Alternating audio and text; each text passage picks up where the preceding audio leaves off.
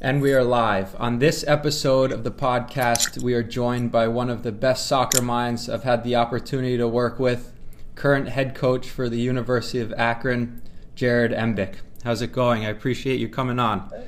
Yeah, I'm doing well. Yourself? Yeah, pretty good. Staying busy. I'm really looking forward to this podcast. There's a lot I want to talk about with you. And if you've listened to previous episodes of the podcast, you've heard about Jared and his knowledge of the game. If you listen to the episodes with Aiden, Adam, Richie, or Brad, you've heard about the influence Jared's played in their career and in our career. And we've learned so much about the game from him, especially from a tactical standpoint. And before we get into his knowledge of the game, to get the conversation started, I want to talk about the University of Akron Team of the Decade that was just posted on social media. You've been a part of all these teams. I want to talk about who's deserving to be on that roster that may have been left off because this was something that was voted on by the fans. So maybe there's some bias here. I'm going to read off the lineup. I'll also give a little background of each of the players for the listeners to get a better understanding if they're not familiar with a particular player. And then hopefully this will give you some more time to think. So the goalkeeper, Ben Lunt, he was drafted by FC Cincinnati and then loaned to Louisville last year. Defenders, João Moutinho, he was the first overall draft pick by LAFC in 2018. Daniel Strachan, he's currently on the roster. Nico De Vera, currently with Timbers 2 in the USL Championship. DeAndre Yedlin, currently with Newcastle United in the Premier League. That completes the back four. Onto the midfielders. It's a midfield three of Sam Toyega, who's currently on the roster. Adam Najem, he was signed by Philly Union coming out of college and is now currently playing in Poland. Richie Larea, who's currently with Toronto FC and the Canadian national team. Onto the front three, Michael Nanchoff, who's currently the assistant coach for the University of Akron. He's a former pro, played with Vancouver Whitecaps, Portland Timbers, and Tampa Bay Rowdies. Jonathan Lewis, he was the third overall pick in 2015, currently with the Colorado Rapids. He's also been capped by the U.S. national team.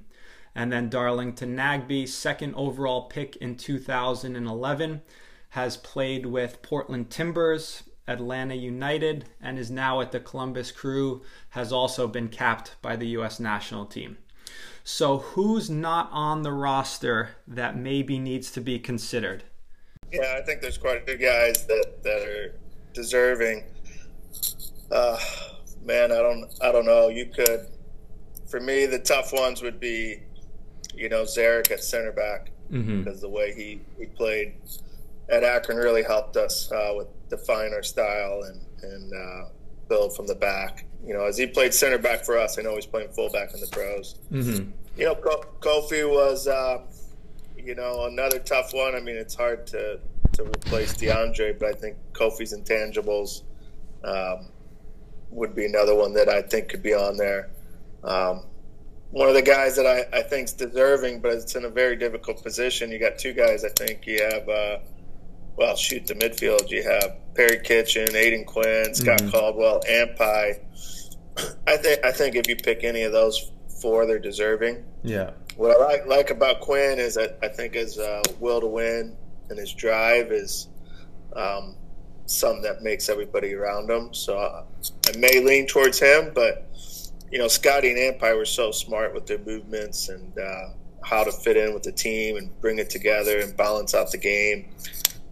They're also excellent choices. And then Perry's just a one-man defensive machine back there. So if you wanted to play very aggressively, he's, essentially what we did in 2010 was defend with him, Zarek and Chad.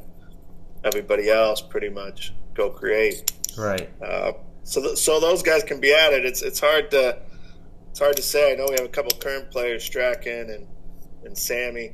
And, you know, Strachan, we moved to midfield, but he's been to 2 Final Fours in 3 years. Mm-hmm. So, you know, I think he's, you know, maybe not because he's still playing. I think maybe he can still define his role in that team, hopefully in the upcoming year. Sure. And then Sammy, I think, is another one like Quinn. I think when you play with him, you appreciate him more than maybe when you watch him.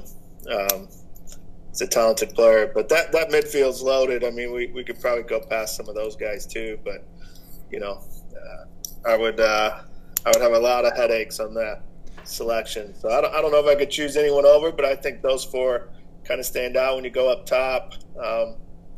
You know, guys, for me, you know, I liked Sam Gainford. Mm-hmm. You know, if he was, I think, a little bit more healthy, 2015 could have been different. You know, his first game back was the Final Four. Wasn't fully fit. You know, he's a guy that can bring some one-on-one play, very strong in possession.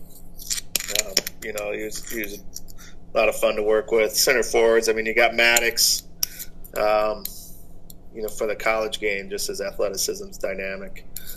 Can open up the game, especially when you have a lot of other people want it. You got Agbo, who could be the best when it's all said and done, mm-hmm.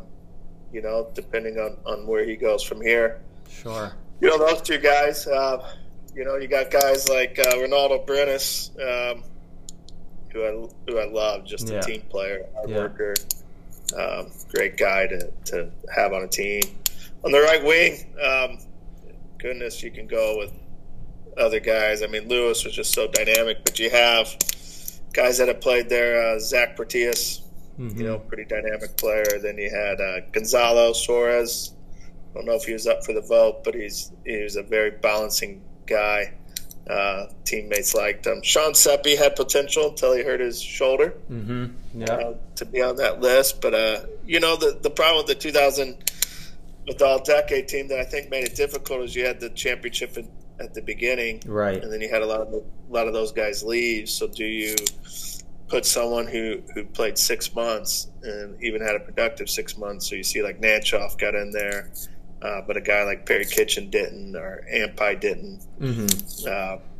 You know, so it's like how are you going to weigh the production of guys like Nanchoff, Nag being there 6 months versus guys who had great careers, you know, like Caldwell and Quinn, some of those guys that played multiple years in the decade. Right. I think that was lost too, right? You know, yeah. Yeah. And, you know, you look at our other Final Four appearances, you know, 18, obviously pretty close, and we didn't bring up guys like Marcel or Sky, who are very talented players. You know, I think the 15 team was probably the one. 15 and 19, you really wish that you could have won it with those teams. And then the 17 team, I really liked. I just think that Stanford team was maybe the best team of the decade. That 2017 Stanford version. Wow. They were well oiled. We got Corey Baird and some of those guys that are doing pretty well at the pro level. I just thought their experience and execution of their system at that was the best we've seen of any opponent. Mm-hmm. You know, or else our 17 team, I think, would have won it. Yeah, so that was how many times? Stanford was 3 in a row, right? And you came up against them twice. 1 in 15 and then 1 in 17. And that team in 17 was primarily seniors of Stanford, for Stanford? Yeah. Yeah, they had Hilgert Arce, who I think was a top 2 pick, right. Corey Baird. They had still some of the guys like Tanner Beeson was on that team. They had the 4 that's playing for Timbers too. Forget his name, but Langsdorf. Mm-hmm. You know, they just had a really solid team. They all knew what they were doing and very tough to play against. As you could tell, I don't think they gave up a goal in 3 of those tournament runs, mm-hmm. and until we beat them in the Elite 8. I thought 15, you know, Stanford was better in the first half, but I thought after that our team was better, played better, and was more likely to win. And we actually had 2 chances to win in PKs and missed them. So that one's a little salty. Before we get into those, because I know your memory is as sharp as a nail, so I want to get into your background before we go into those games. Yeah. But that the fact that you bring those up, I definitely want to get into those, and I won't even share the details now of what I want to get into. But like I said in the beginning of the podcast, I've had conversations with Adam and Aiden, Brad, Richie. They've all mentioned how much they've learned from you and how much they've now implemented that into their play. And I've used it myself now coaching at the high school age level. So we've obviously gotten it from you. Where did you get your knowledge from the game? Was there a coach, or was there a player that you played with? Was there... somebody else involved in the game that gave you this push of knowledge that you now use? Or was it research done on your own, a combination of what you've learned from other coaches and from your own learning? Yeah, I think the best coaches, it's always a combination of everything. Mm-hmm. Playing experience, coaches you've worked with, your own coaching experience, research. I guess to tie it all together, when I grew up, I played at high school in Granite City, Illinois, and that they had 10 state championships. But my coach really, our trainings were fitness, set pieces, tackling, very mentality based. So you played on the field based on your fitness and mentality first, sure. Skill level second. So, me growing up in the, back then our town was just a blue collar town, steel town. One of the important things I think in my development is we would play a lot in the park after school, whether it be 3v3, sometimes it'd go to 11v11, and you're only playing about 50 yards by 30, and the goal's 2 yards wide, two shoes, and one goal wins.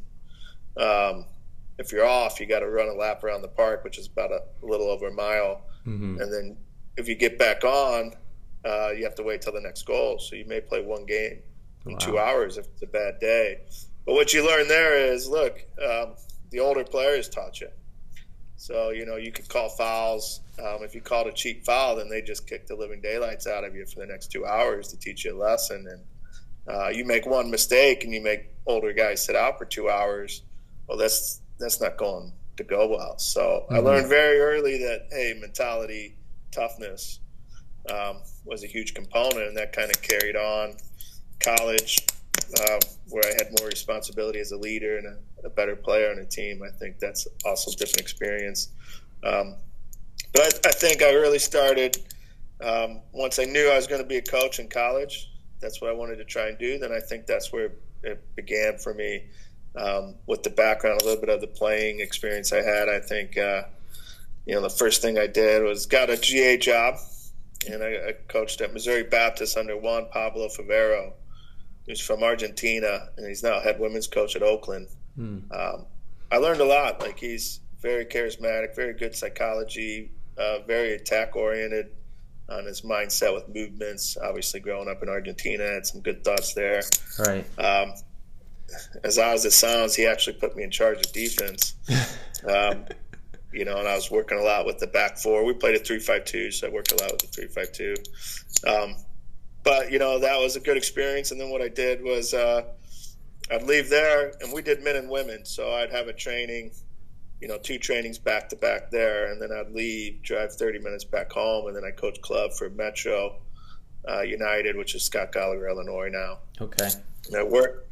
And this is probably, I think these 3 guys, Juan Pablo Favero, Dave Fernandez, Dave Shirley, really, those guys really got me going in the right direction. Dave Fernandez is a legend in our area, would probably be, if he grew up in this era, probably would have played pro for 10 years, been a more national name. Mm.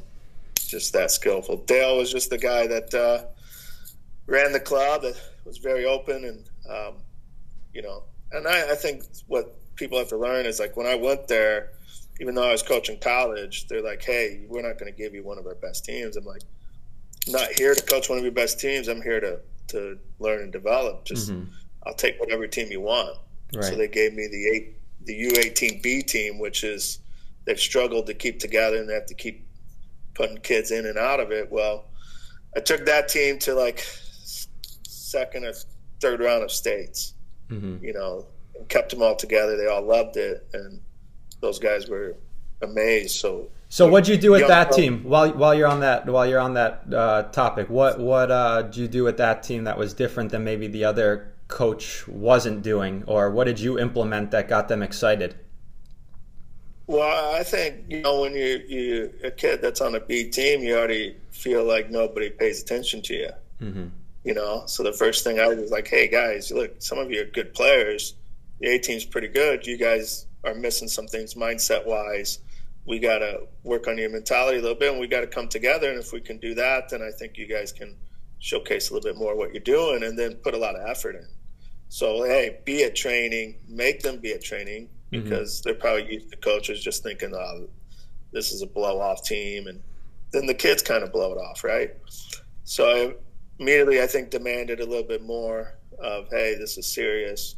Let's get after it. And those guys liked it, and then they just kind of grew and came together and played very well for that level. And the kids obviously enjoyed the relationship we had. I was a younger, you know, I was 20, 21, 22, so I could really relate with them. I think they liked that. So I think, you know, for that, it was good. And because when you're a director, it was a small club, so the Dave and Dale had to take the A teams and had to put a lot of effort in them. Those are the guys that were going to grow the club or help the team advance and do better. So, yeah, in some respects, they couldn't give the attention to a B team, especially A team, B team, as much as they would like, and I think I really helped and showed them a lot. So what they did then was invite me to tournaments when the A team left and said, hey, why don't you just be an assistant with the A teams on U16, U18, and that. And for me, now I can go to work in the morning, learn from an Argentina guy with great personality, psychology, train with two teams, a lot of hours, and come back, train with two teams, but with guys that have been A licensed guys coaching forever. And I think I actually annoyed them. I'm sure now, I haven't talked to him about it, but I'm sure when I wasn't around, they're like, man, you're going to take Jared with you. He just asked so many questions. Get Jared out of here. Yeah. So I'd go on a tournament with him, and here we are. We'd play a game. We'd go have a couple beers, and then I'd pelt him with, why do you think that was important? Or what were you thinking here? Why were we doing this? Right. And then I'd give back my opinion. You know, I think it's always important to just share what you think, because then they can say, yeah, I see what you think, and I thought that at one time, but then this happened. Right. And you basically now can multiply your experience through other guys. And the trust kind of grew, so I worked with them for 4 or 5 years. And, you know, I think after my third year at Mobat, they gave me the head men's job. You know, so now I'm taking that team, and now you get to develop your own ideas. And, you know, I think that's important. You kind of do trial and error. Like, you know, I'll ask myself questions like, all right, why would I want to kick a ball long from the back? You know, if I can't always control where it's going to go, how it's going to end up, are we just not better trying to plan an attack from the back that everybody knows what we're looking for, 1, 2, 3 options? And then you try to go and watch games and research and ask more questions. And a guy that really ended up helping Dale and Dave brought in this guy, Andy McDermott, Arsenal youth coach. So at that time they had a couple connections there, and they'd bring him over in the summer, and he'd stay for like a month. And, you know, I got along with him, and he coached the older teams, and he's like, hey, why don't you jump in and play? Best way to learn. So he'd train, do this. So I jump in with the younger guys and the older high school teams and play, and then kind of feel and see what he was saying, and that really helped a lot. We did a lot of stuff, you know, third man running stuff, a lot of, you know, one touch three balls type things you're looking for, eyesight, body shape, how to lose a marker. You know, and he did stuff a little bit differently than I've seen. And so combined those kind of 4 or 5 years, I really got off on the right foot on identifying a style I wanted to play. And that kind of got me to Akron is, you know, off the backs of Dale, Dave, and these guys recommended me to work IU Camp to Coach Gagley at the time. And I ran into Caleb because he was my coordinator. And I think my first impression was a good one. I tore my knee before I went. I had surgery. I think like 2-3 weeks before IU Camp. And I called Coach Gagley. He's like, look, I'm sorry. I tore my knee. I had to have surgery. He's like, oh, no big deal. We'll love to have you another time. I was like, Coach, I ain't backing out. I'm just telling you I'm going to have to be on crutches. And I'm going to coach on crutches. Right. It's like, well, we have some distances you have to cover here, like walking to and from places. I'm like, don't make accommodations. I'll get every place I need to be on time. I appreciate this opportunity. So I was coaching in knee brace and crutches with Caleb's division, and I tried to teach a camp team a flat back four in a week. And Caleb kind of laughed at me. He's like, it's camp. You're going to teach them flat back four? I'm like, well, it's easy, and why would you not play it? It's the best way. So I did that. I did that and won the week. And then I think that kind of like Caleb's like, oh, that guy's a little maybe arrogant to do that. Right. And then we just kind of caught up conversations, and then I started that kind of relationship, which 3-4 years, you know, got me to Akron. And I think the lesson there for people is like, look, when I went and coached club, I didn't talk salary one minute. I didn't even ask if they had to pay me. I wasn't making $6,000.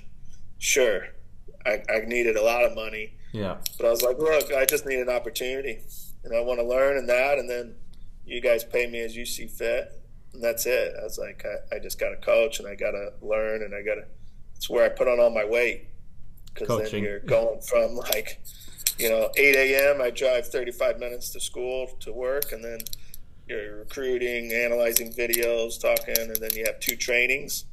And then if I didn't get to play in trainings, that was my only exercise. Yeah. And then I'd go straight to club. So the easiest thing to do for a young kid who doesn't want to get up and make his lunch is go buy McDonald's. Yeah. You know, and then anytime you had free time, I obviously, you know, didn't treat my body the best with my friends. So that started the downfall of a little bit of my house. Your playing days. Yeah. So, you know, I think you just, you know, I have a lot of coaches like, well, I could go work there, but they ain't going to pay me enough. I'm like, well, are you coaching for the money? Are you coaching to get better? If you're coaching to get better, then the money's irrelevant. Make it work. You need the experience. And I tell my assistants this that I'm through. I'm like, you know, if this is where you want to go, the only way you can do it is coach. It's very difficult. Time on the field, you know, dealing with people, dealing with parents, how you handle situations. It's very unique as there's not really, you know, one year is not the same as the next. You know, some years you have high expectations and you suffer. Other years you have low expectations and you know, overachieve. You know, but you're just trying to figure out your identity as a coach, your style. And once you have that, then you can continue to try and fine tune your weaknesses. You know, go from there. Yeah. But yeah, when I got here to Caleb, the one thing I really liked about Caleb is he's really demanding.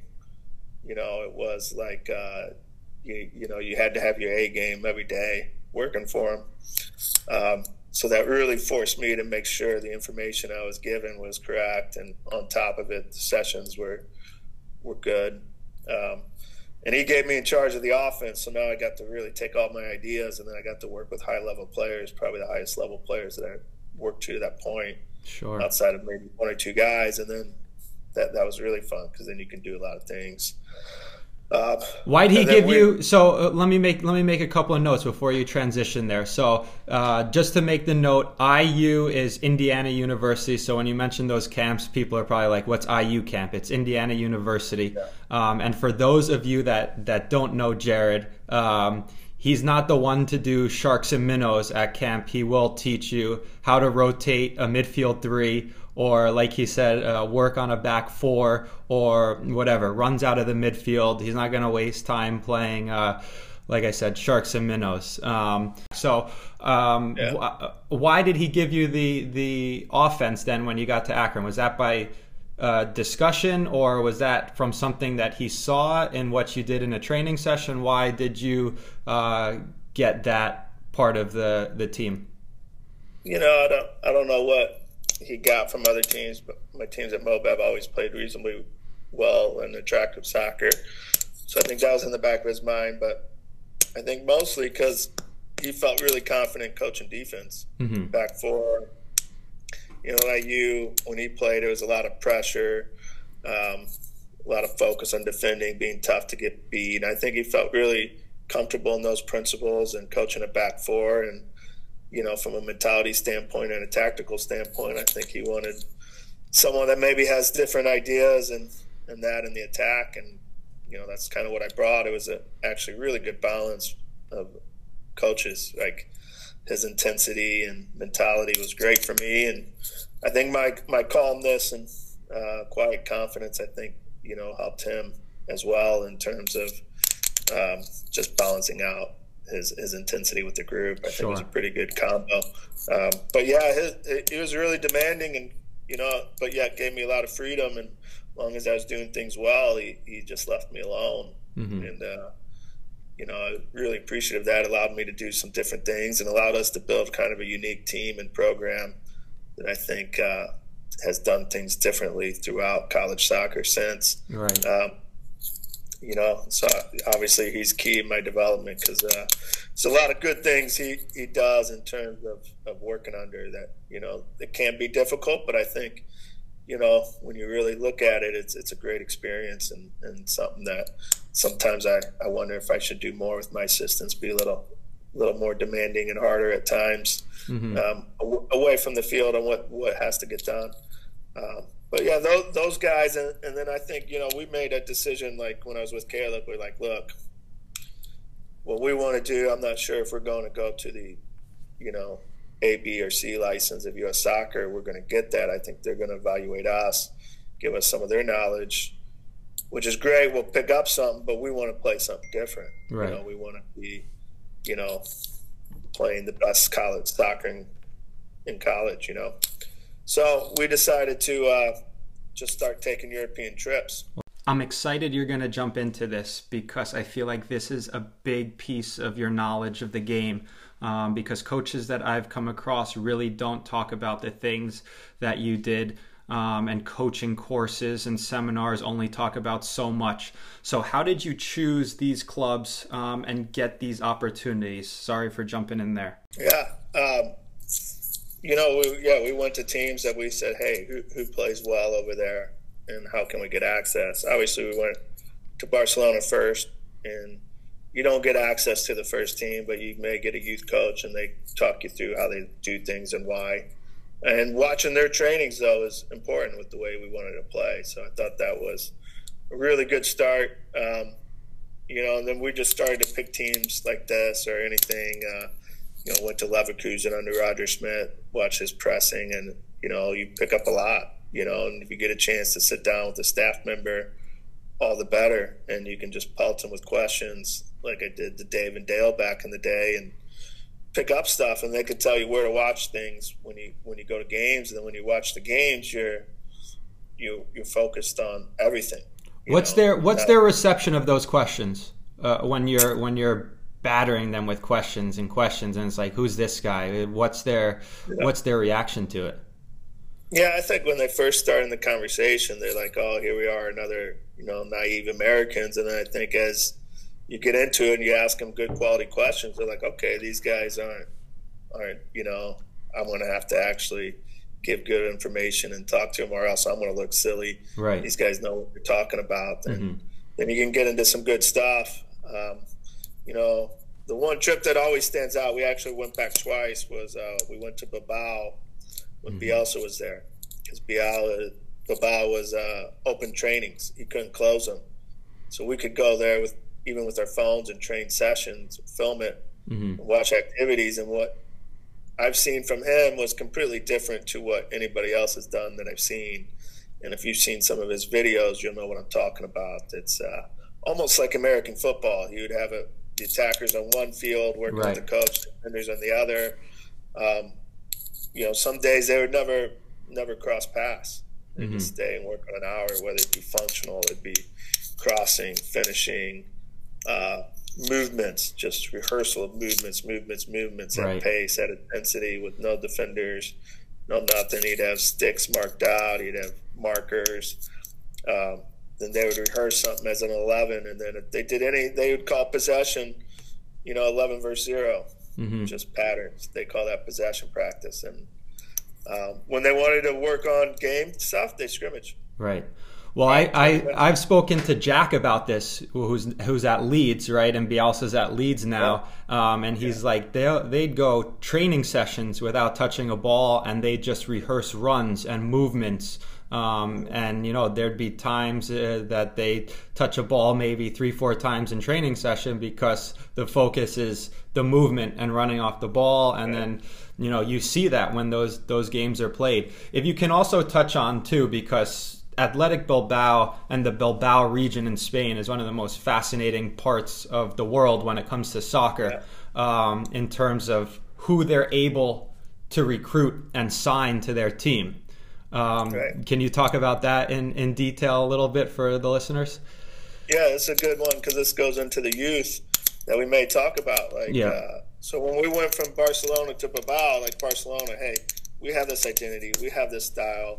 Our youth are going to play this from, 6 years old all the way till the first team. Sure. Same way, same session, progress. Well, you get to Bilbao, they're like, well, that's great. We can't do that. We can only get players within the Bilbao region, which is 3 to 5 hours circled. Yeah.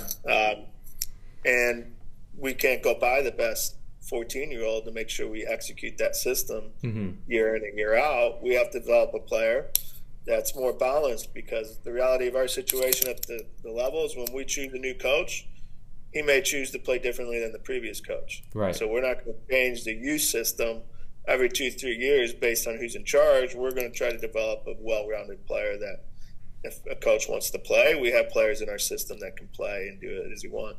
If he wants a more direct physical style, we're going to develop players that are very good at that. We're going to develop all that. And they have to do it that way because they got to make the most of what they got. They can't always go out and buy people that fill holes. They got to develop people. So their youth-level trainings were very fun to watch. I enjoyed that. We've used some of those drills that I seen from that day. And I like that philosophy. If I was ever, going to move on to the next level, if I was going to run the club, that would be my first set of advice, unless the club's going to have a clear identity that they want to have every time. And then you can build it, kind of like the Red Bulls had done. Right. Then you can build it towards that, but Columbus, with Berhalter, Takala, there's going to be tweaks. At least both those coaches like to play to some extent. But you could take the Galaxy. I mean, what do you do with the Galaxy youth? They'll have a wide range of coaches that have coached there. Yep. That type of thing. So I think this model would be one that I would focus on as a club director. If the owner didn't come to me that say, hey, I want you to introduce a clear identity throughout the club, this would be how it'd go. Yeah. No, I think it's very important to have that identity.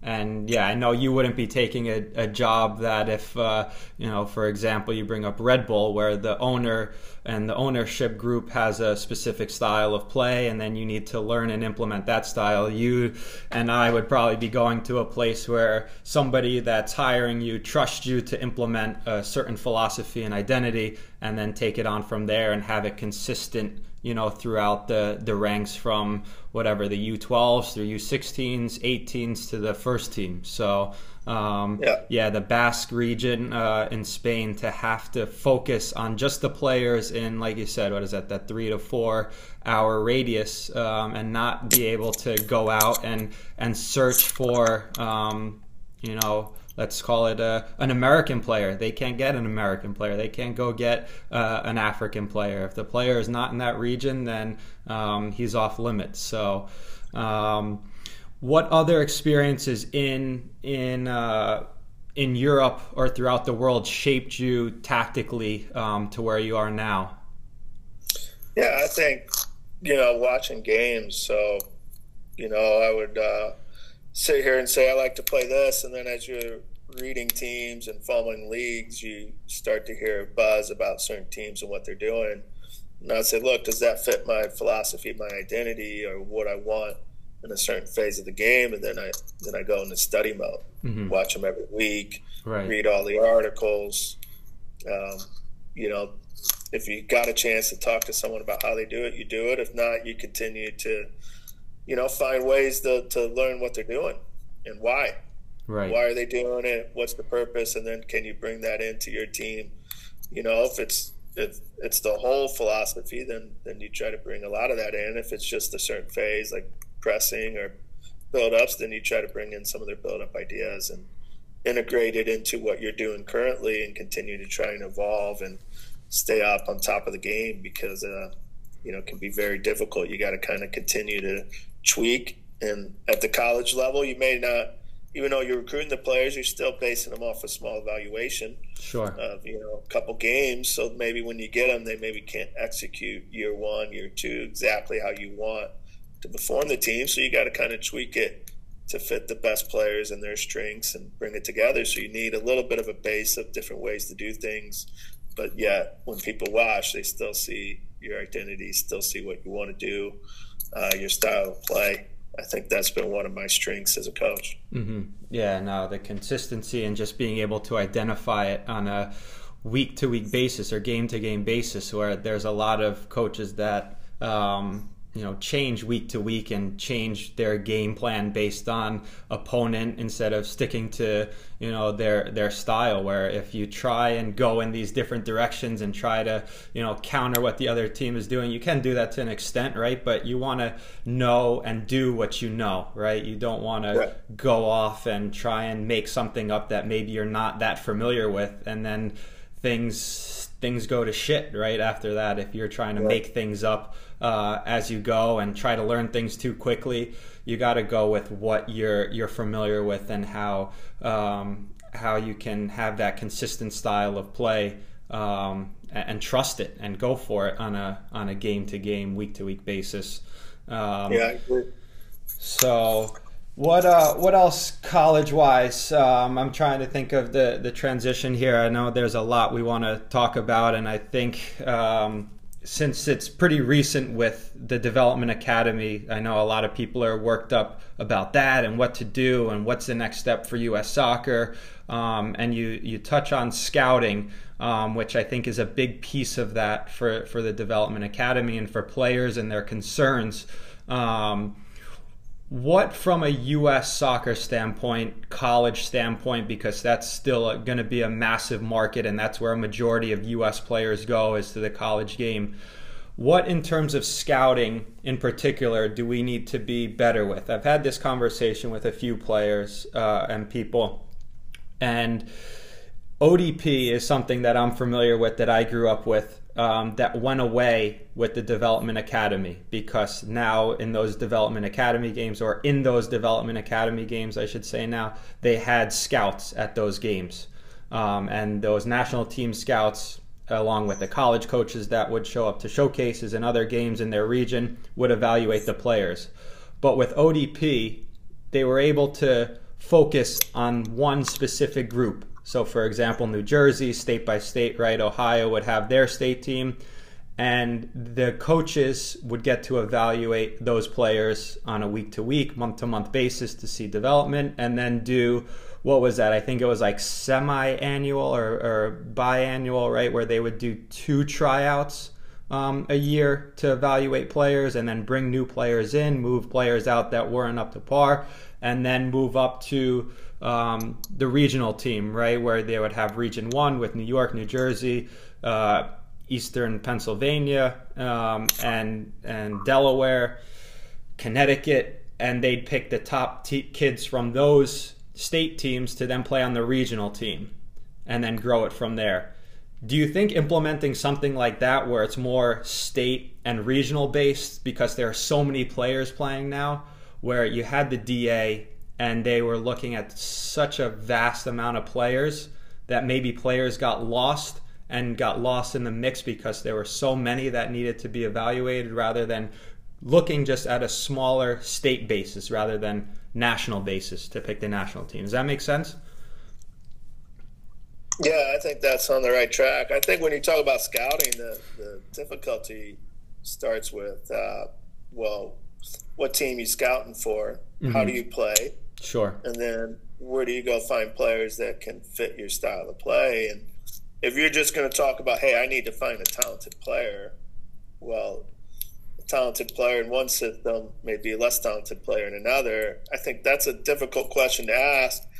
The advantage, I think, of the ODP stuff was it was a little more competition-based. Mm-hmm. You know, so for the players, you had to be a little bit more competitive, I think, to get through that system. But I like it because you identify more players and you can look at more players. You can bring them in and work with them in a different way and say, you know what, I think he's a good fit for this system or this coach or that.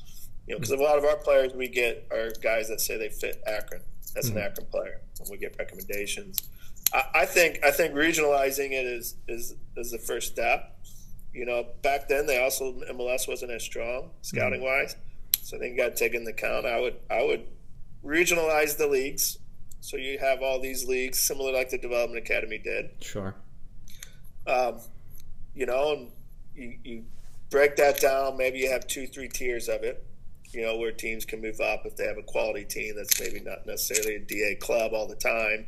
But maybe you started a team because you had good relationships with an age group, mm-hmm. and you could progress them through and put them there. I think that stuff's fine. Then, so you have your regional kind of realization of the leagues with MLS teams and USL teams in these leagues with non-DA clubs, per se, and that will help with travel costs. Yeah. So I don't think you want this to be hugely expensive for every player like it currently can be if you're not in the right situation. At the MLS level with this, you get rid of the homegrown territories and you have a scouting network that you develop within your club that goes and identifies players. And then I would like to see, you know, maybe 2 regional tournaments, whether you want to make these regional tournaments club-based where they come and play, you know, in a cup-type setting, knockout-type setting, so you see pressure games, you know, in a spring and a summer setting. And this is where the MLS teams can come and then identify more players. Like you can send a scout to each region. Mm-hmm. Now, could you do that with, hey, all right, we're going to take the top, you know, 60 players from this region and we're going to split them up into 4 different teams and play games, yeah. possibly, or play against each other. But I'd like to see that, and then I'd like to see like a National Youth Cup. So if I'm playing here in Cleveland with the internationals, I'm going to be playing the same teams we've been playing, soccer, Vardar, Columbus Crew, right. maybe Louisville gets added. They're all within 5-6 hours. Mm-hmm. Right? Then I'll have a regional tournament where we can, if our season ain't going well, maybe these regional tournaments I'm allowed to bring in other clubs, teams, players that are in the area that just want to kind of see what the experience is like. You know, or you have these tiers, do it like that. And then you also have a youth cup. So if, you know, you play knockout games. So maybe the first round, you know, like they do with the U.S. Open Cup, it kind of stays regional for a couple rounds. And then maybe if you do well, all right, now we're going to go play, you know, FC Dallas sure. in the 4th round. And have a one-off knockout game where you kind of see it different. You give them that national experience. You know, and I think that way you have it regionalized, cuts down the cost.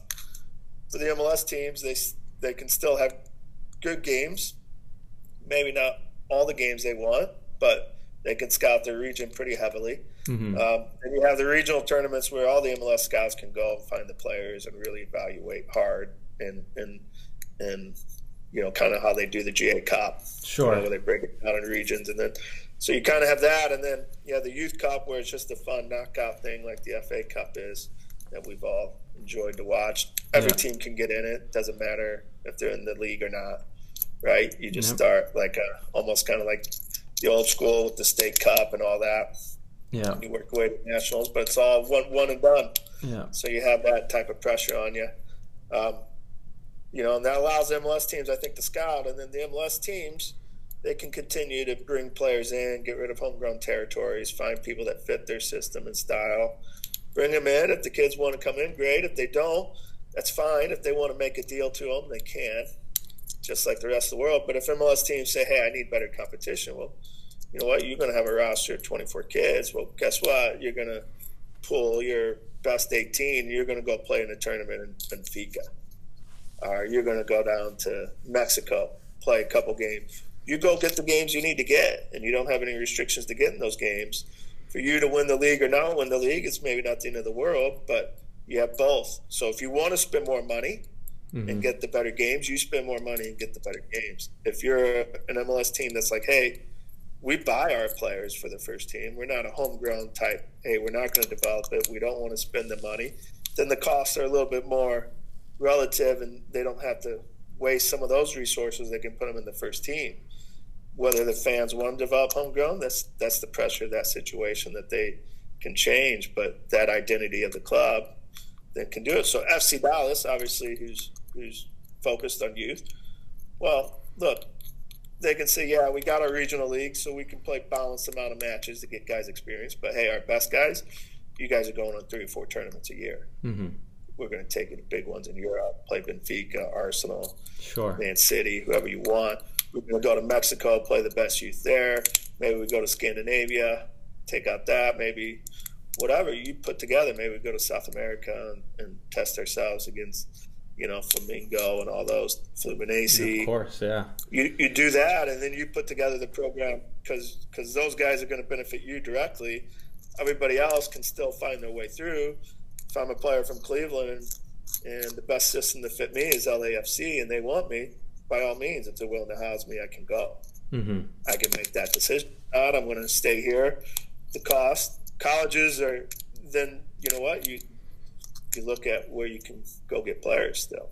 And the regional kind of settings, tournaments will allow us to evaluate more players with less resources. You know, we can go to one event over 3 or 4 days, watch whatever games we can watch, kind of like we do with the spring and summer showcase. You know, we can have events like that, but we have to split up, you know, and then you can get a little bit more regionalized. You can now see other teams, and then I think you still, you know, you win your league, you go on to the finals. You don't win your league, you don't go on to the finals. You don't have to have 32 teams in the playoffs. You know, and that puts a little bit more pressure on every game in the regional leagues. That's kind of where I would start the brainstorming, you know, and fine-tuning, in my opinion.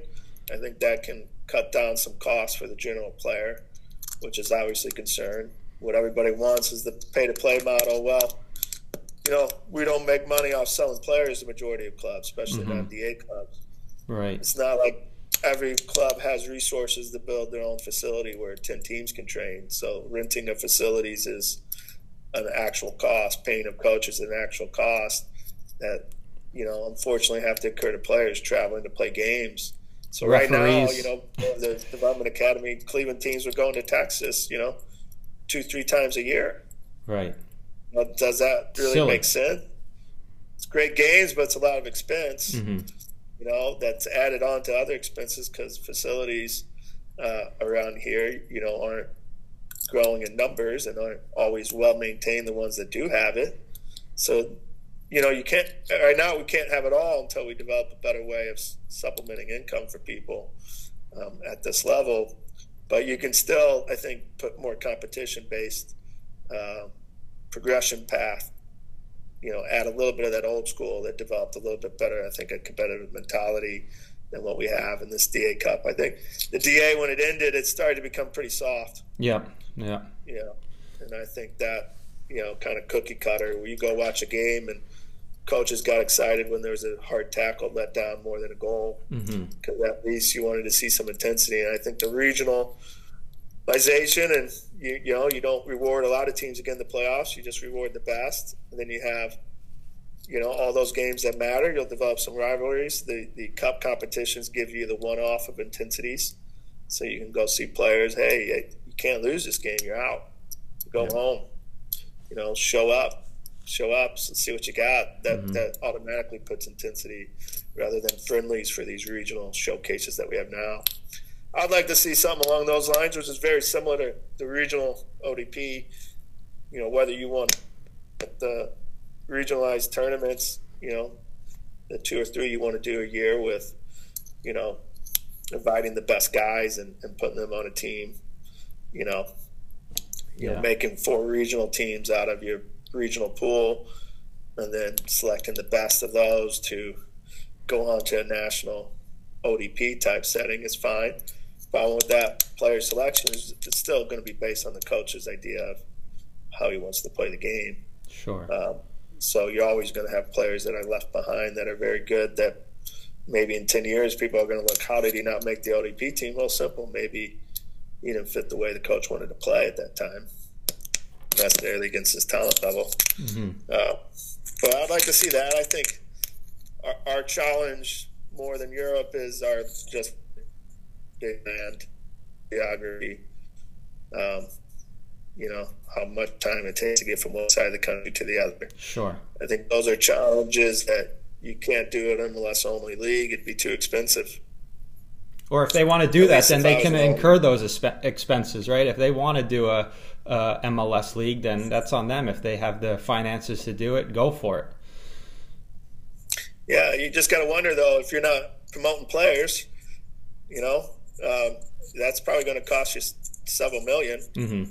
If you do that for 5 years, it's $10 million. Sure. You know, and if you haven't gotten a player for that, or you only gotten a player that's a role player, then are you viewing that player worth $10 million? Mm-hmm.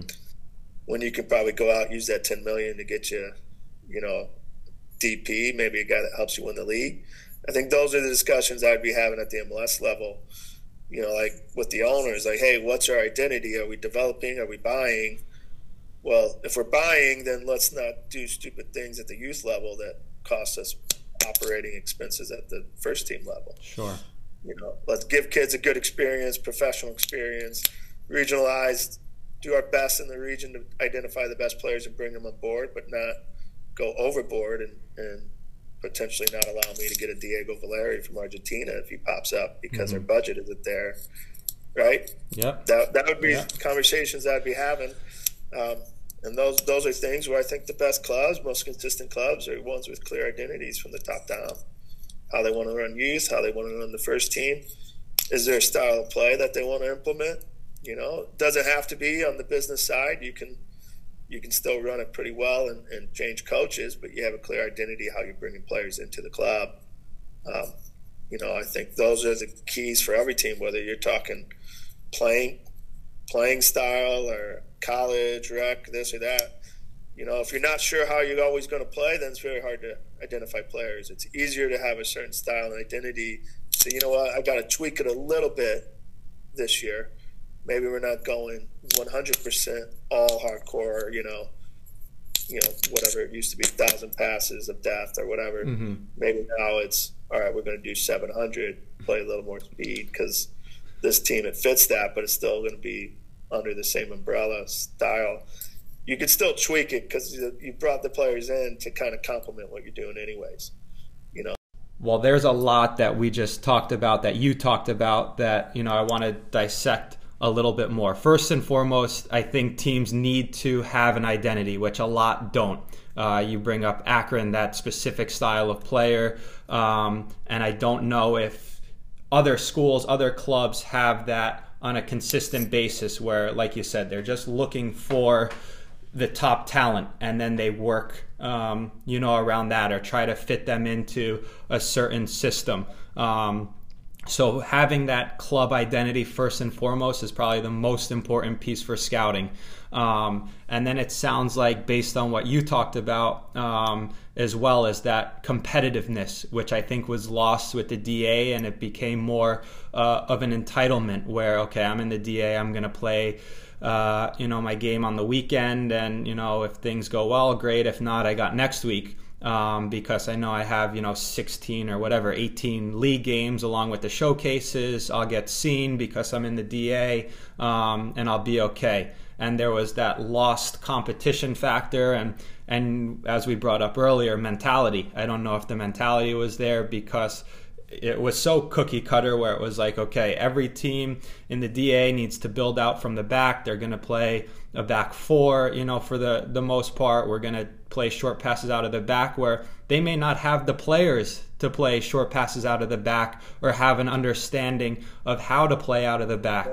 And then with the other piece of this, with the regionally and scouting, I know we're all over the place, but with the national team and the residency program, the national team picked out 50 players, right, from the whole country, 40 players, when I think we should be doing 50 players each state per age group and evaluate from there. And then regionally, you can have the top 50 players in the region and handpick them from each state, because there are late bloomers and not all the players are going to be able to go to MLS clubs, but they're going to be times in their career where they may develop to get to an MLS team, and maybe for a year or two they're fit. Maybe they progress all the way through from whatever, U14, and they sign with the first team. But the majority of players, not all players can play MLS, right? Not all players, or MLS academies, not all players are going to play pro, but their majority of the players need that platform to go to college and be looked at for that, because that's where a majority of the youth players in this country, if they, progress from 14, 16, 18, the next step for most of them is college if they've played that long. So, to tie it all together, first, clubs, I think, like you said, have to have the identity like Red Bull, and then they choose the players from there. Some players are fit regionally and or in their territory, and they can select those players if they want to. But if they're not a fit, then they should have the freedom to go and seek out other opportunities. Maybe there's a player in New Jersey that is a better fit for LAFC, and LAFC wants to pick them up, and they shouldn't be tied and restricted to Red Bull if they're not going to fit their high press, high energy style of play. A lot of players may be in that area don't fit that, but don't tie them and restrict them and hold them from going to other places. But yeah, the competition piece of it, I think, would make everything better.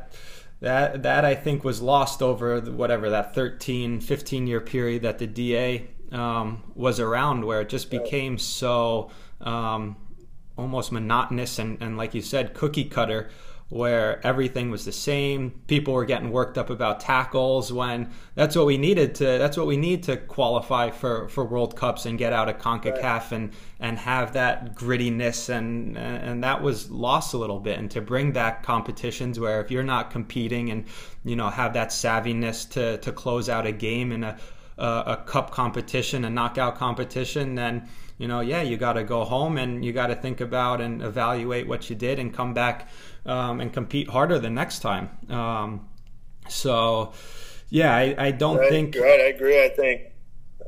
don't think that we're going to lose that much from the DA. I think people are going to adjust, and I think we're going to come back and compete harder, and we're going to think about, like I said, the scouting piece of it too, and how we can evaluate players in a more regional state setting rather than focus on just a national pool of players. Focus on your area first for both teams and players. I think, like you said, teams are flying to Dallas 3 times a year, and they're from New Jersey, but they haven't even played, all the teams in their region and know if they're even good enough to be flying to Texas, for that national event.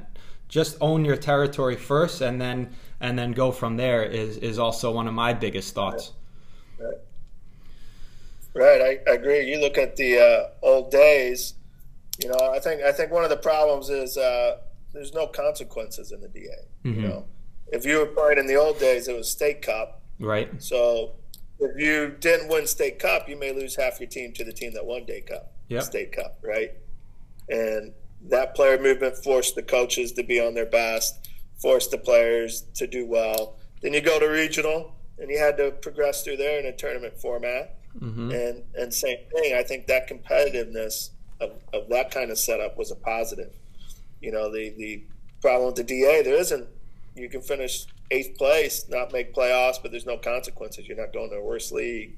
So once you know you're out of the playoffs, the games become friendlies. You're not, maybe you lose one player to an MLS team, but you're not, the next closest club in the DA is 3 hours away. You're probably not losing that kid, you know. So I think those type of consequences hurt the league. And I also think just, you know, one of U.S. soccer's problems overall is it's just exclusive. Mm-hmm. You know, we started out, it begins exclusive because of the cost. So it's not always easy for everybody to play at a high level because they can't afford it. Then it's exclusive because they went to residency. So you have a country of 325 million and you're going to choose 50 players for U17 mm-hmm. and exclude people at that age. That to me was a little bit of a problem. They tried to fix that. Now they're trying to do that with the club, but it's how many MLS teams are there for all these teams? They can't cover it all, and they don't have enough spots to do it all, nor may they want to do it all. So I agree with you. We got to find a way to continue to progress all players best we can. Let's run like rough numbers here, right? So I said the residency program was identifying 50 players at U17 where, you know, they see them a couple times, right? MLS teams, there's now 26 teams, something like that in the league, right? 24? Yeah. 26, whatever. Let's call it 25 teams in the league. And there are two main age groups per academy, right? So you got about 25 kids on each of those rosters for the 17s and 19s. So multiply that by 2 and then by 25 for all the players that will make up MLS academies, right? Those are just rough numbers. And then you have this massive pool of players outside of that, right, that are still developing, that maybe the timing isn't right for an MLS academy, but maybe they're 17 and they're playing for, I'm going to use PDA because they do a really good job of developing players, and there are players that then move to Red Bull at 19 because they've had that extra year of maturity, and now maybe they're a better fit. They've developed a piece of their game that fits Red Bull system, and they make the move to Red Bull at 19. But there are still so many players out there that need a platform to continue to develop and to be evaluated and to be pushed along, where MLS can't do it exclusively, nor should we look for them to do it exclusively. So they can take the top 20 players, but there are still a lot of very good players that either may not get identified by Red Bull or may not be a fit by Red Bull. And I bring up Red Bull because I'm familiar with the New Jersey area. There are a lot of players playing in New Jersey. Maybe it's different for Real Salt Lake, who's a little bit more don't have access to as many players, and there's less teams and less competition, who they may have the best 20, 25 players per age group in the state. But Red Bull can't take a roster of 100 for their U17 team, and there are even more than 100 players in U17 age group that are really, really good and talented and need a platform to perform and continue to develop. So, yeah, and I agree with you. I think this is where, MLS USL should really work with the college system, because ultimately the longer we can keep players playing, the more chances you can turn around the one player. Will that one player be a difference? Well, yeah. We've learned throughout history one player is a difference. Mm-hmm. Could he come through the college system? I don't know. Clint Dempsey has. You look at his path, his story, it was very unconventional. Basically he went to Furman. If he didn't go there, then maybe he would have never been seen for a couple more years. Sure. His coach really pushed him. So, I'm under the belief of, look, if we can keep players playing until 25, 26, 27, as many as we can, especially many decent to good players, the more chances we have to build the best national team. Mm-hmm. So with our size, we're going to need MLS academies. We're going to need MLS teams. We're going to need USL teams. we really should have a USL 1 team that continues to grow. We need all these development places. You need college because it's so big. And that's one of the biggest, players. And why would you want to create a situation where you have less people playing? It makes no sense. So when they criticize college, they're criticizing us because we're not producing Lionel Messi, but Lionel Messi shouldn't be coming to college, right? But we they're one in a million. It's keep guys playing. Yeah, keep them playing.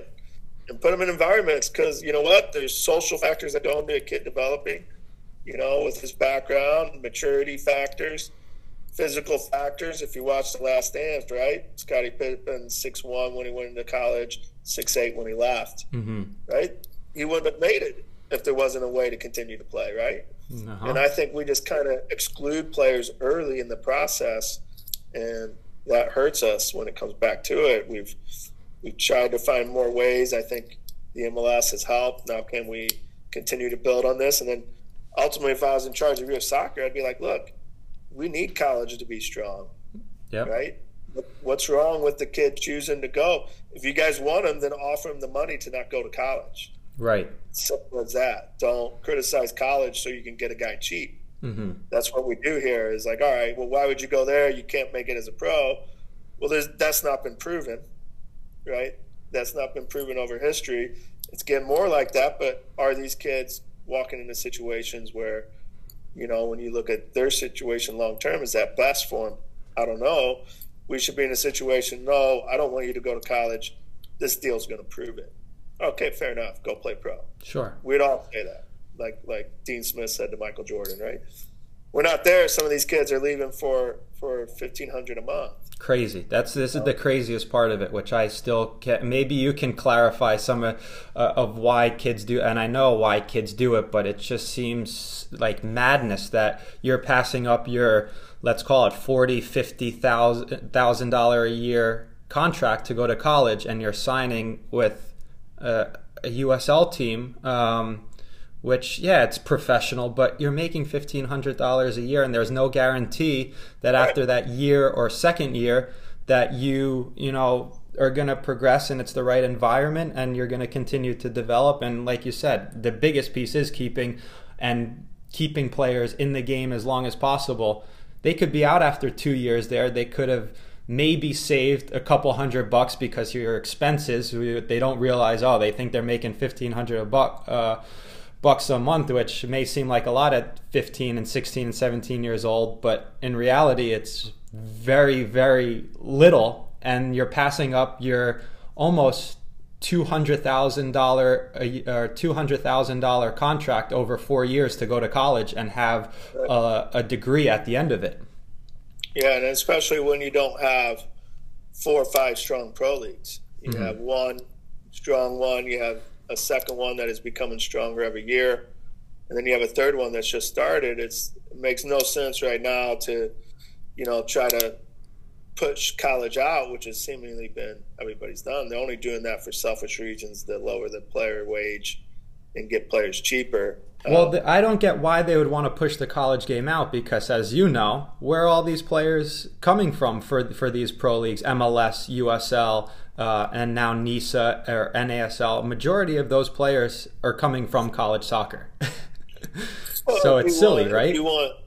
If you're starting to see that you can sell players, then why not sign 10, send 8 of them on cheap contracts? If you sell one, you've done your job. Sure. Up to those other guys to figure it out.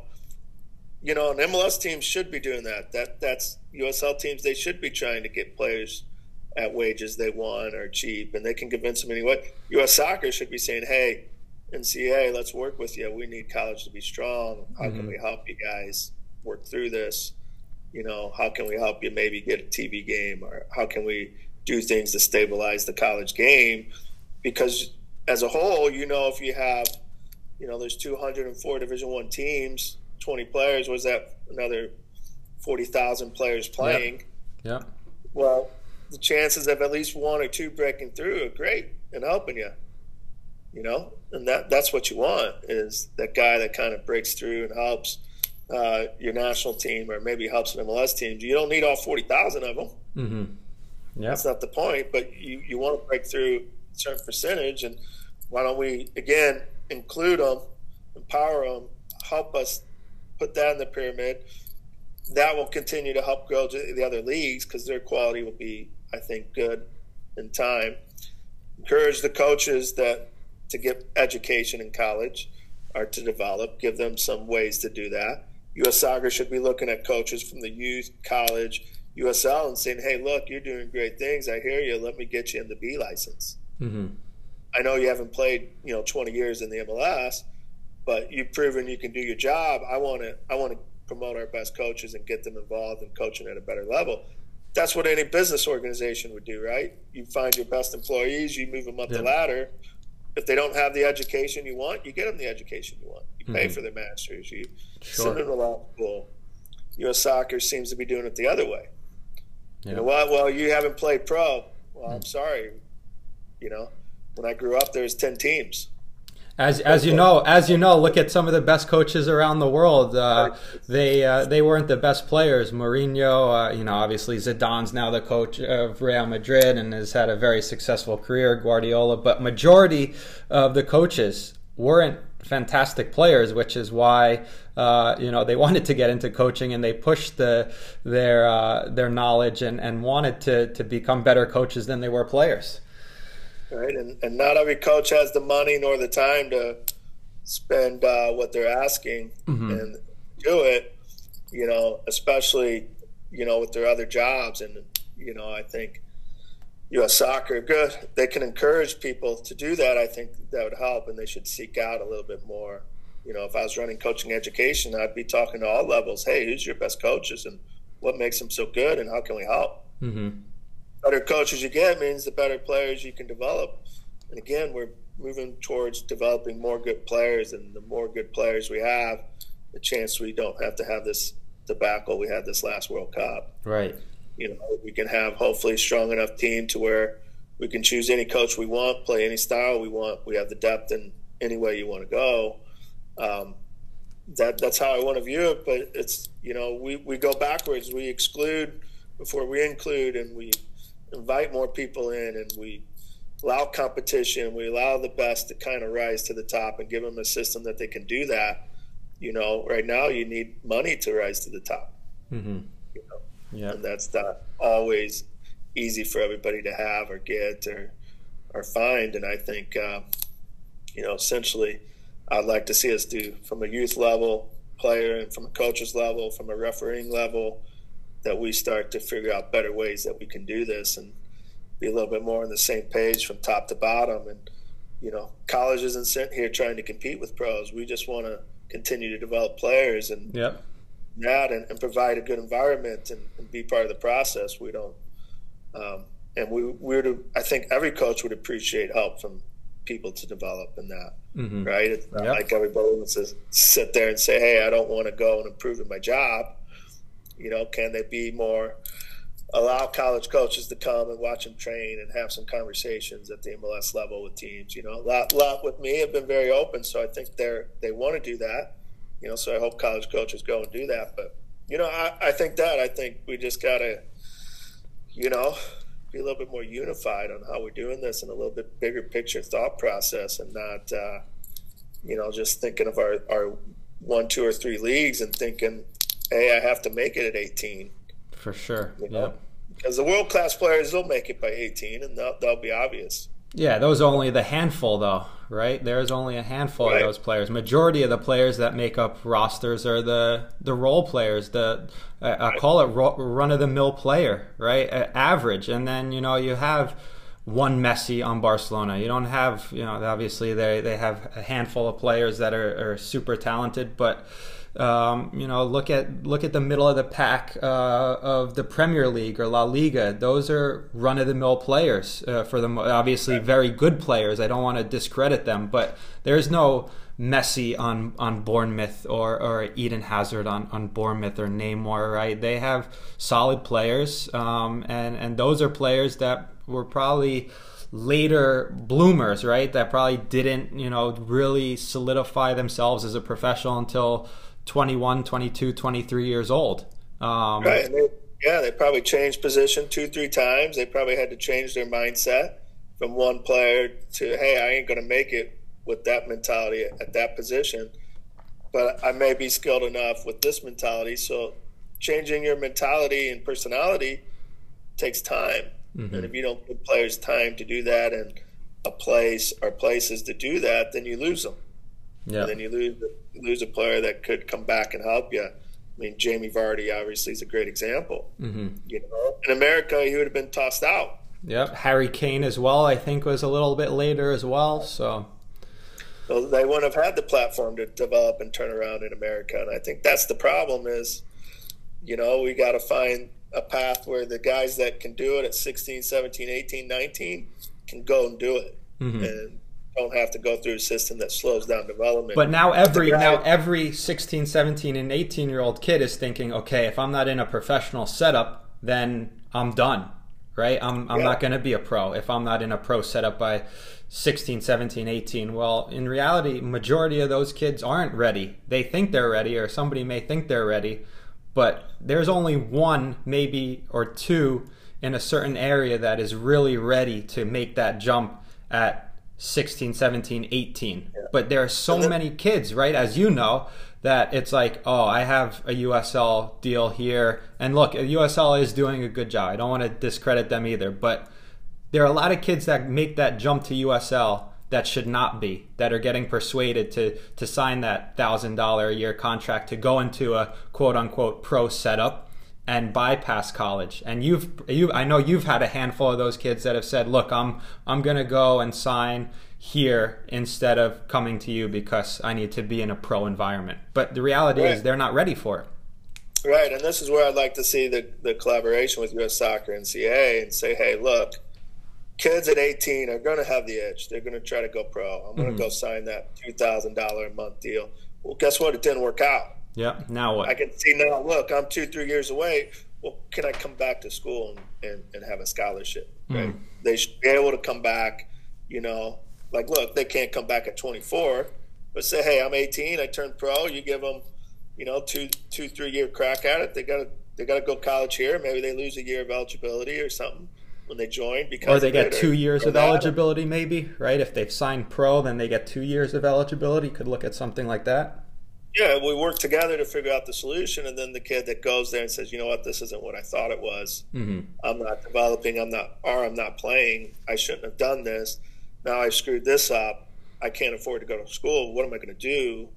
Or I got to take out a bunch of loans. Just say, all right, now look, here's your second chance. Mm-hmm. So we want everybody to keep playing. Yep. So, hey, NCAA, let's look at this. You know, are they making enormous amounts of money? No. Can we ding them a little bit for a year? Maybe they only have 3 years to play. Yep. And they got to finish school in 4, or they have to pay for 1, or the school's got to put them through summer school to catch them up. Maybe they redevelop and they come back out to USL later, or they go into MLS, or maybe they go get a job. Right. We prepared them for life. We've done a little bit more right by the players, and you know, then kids can kind of have a little bit of less stressful. I mean, you know, certain parents, sometimes it's the parents putting pressure on the kid. Sometimes it's the kid just thinking he's better than he is. You know, sometimes it's the club saying, hey, we need to sign this guy. He's a good enough practice player.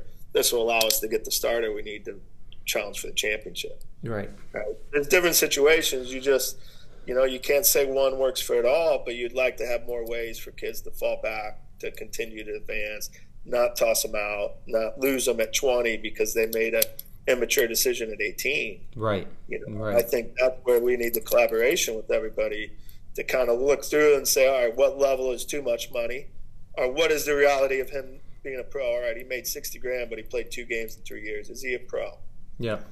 All right, he wasn't really a pro. He didn't play. All right, so let's let him go back to school. Forget how much he made. All right, maybe he can only go back at school and get a certain amount of scholarship. I don't know. Or maybe he has to pay his way for a year or two. Mm-hmm. Yeah, I mean, whatever it is.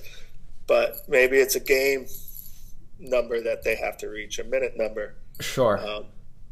Well, I find something that maybe should be considered is if a college scholarship over, you know, averages whatever, let's say it's 50 grand for 4 years, all right, $200,000, I feel like the club, especially at an MLS level, should guarantee that $200,000 over 4 years. Or if they want to do it 3 years, fine. But they need to guarantee the equivalent to a scholarship. I feel like that's how you can tell if the club seriously values a player, right? If they're offering only 20 grand a year, then I don't know, maybe they don't think you're that good or that much of a value, and maybe you should consider looking at going the college route. And if you are that good, you're going to get signed eventually, right? And maybe that gets you more money in the long run. So yeah, to tie it in, right, you want to continue to have players play, and you want them to make the jump at the right time, and it's so hard to really identify that, but you have a good idea over your time and your experience as a coach to really evaluate that, and coaches and front office people should have the same. Yeah, everyone, you know, makes mistakes, whether you're the player rushing to a decision or whether you're a coach bringing in a player that you thought was the right fit, but it's not. Mm-hmm. Same thing with MLS. You know, you thought he'd progress, maybe he injures himself. Yeah. I don't know, maybe he takes an injury and then maybe somebody else progresses past him because he got the opportunity. Again, does that mean it has to be the end for that player? I think that's where we want to evaluate our process as a country and what we're doing in our leagues and colleges of how can we continue to move people on. Like for colleges, I wish I could sign a walk-on, you know, and say, hey, look, I want you to go play here for a year because I can't get you the minutes yet. Mm-hmm. I want you to like play. A loan deal. Like a loan deal. You know, I wish there was some mechanism where you can do something like that. Most kids aren't going to say, hey, I can't bring them into my office and say, look, you know, you got Adam Najem in front of you. Yeah. You're not going to play for 2 years until he leaves, you know, unless you knock it out. But so this first year, I want you to go play for this coach who I know does a really good job. Maybe it's Division II. Mm-hmm. Go play there. We're going to bring you back in the spring, and now you're going to have a year and a half mentorship. You're going to sit 1 year behind him, but you got 1 year of experience. Yeah. And now this next 12 months, the spring and the fall, we're going to develop you to take over the reins.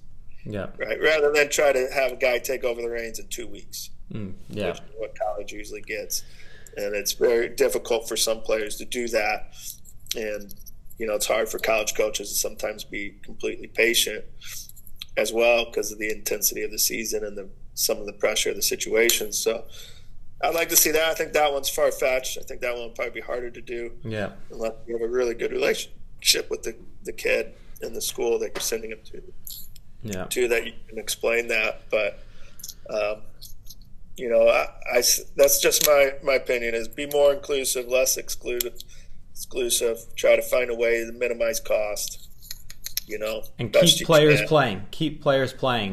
So right. So to transition and to go into the next point, I want to get your thoughts. I'm trying to piece this together in my head as well. And I'll tie it back into what you originally started going into with, 2015 and 19 against Stanford, whatever those 2 years were. Correct me when you get going, those 2 years. But three times in the tournament, 15, 17, and 19. 15, 17, and 19 against Stanford, and I think you said the best year was 17.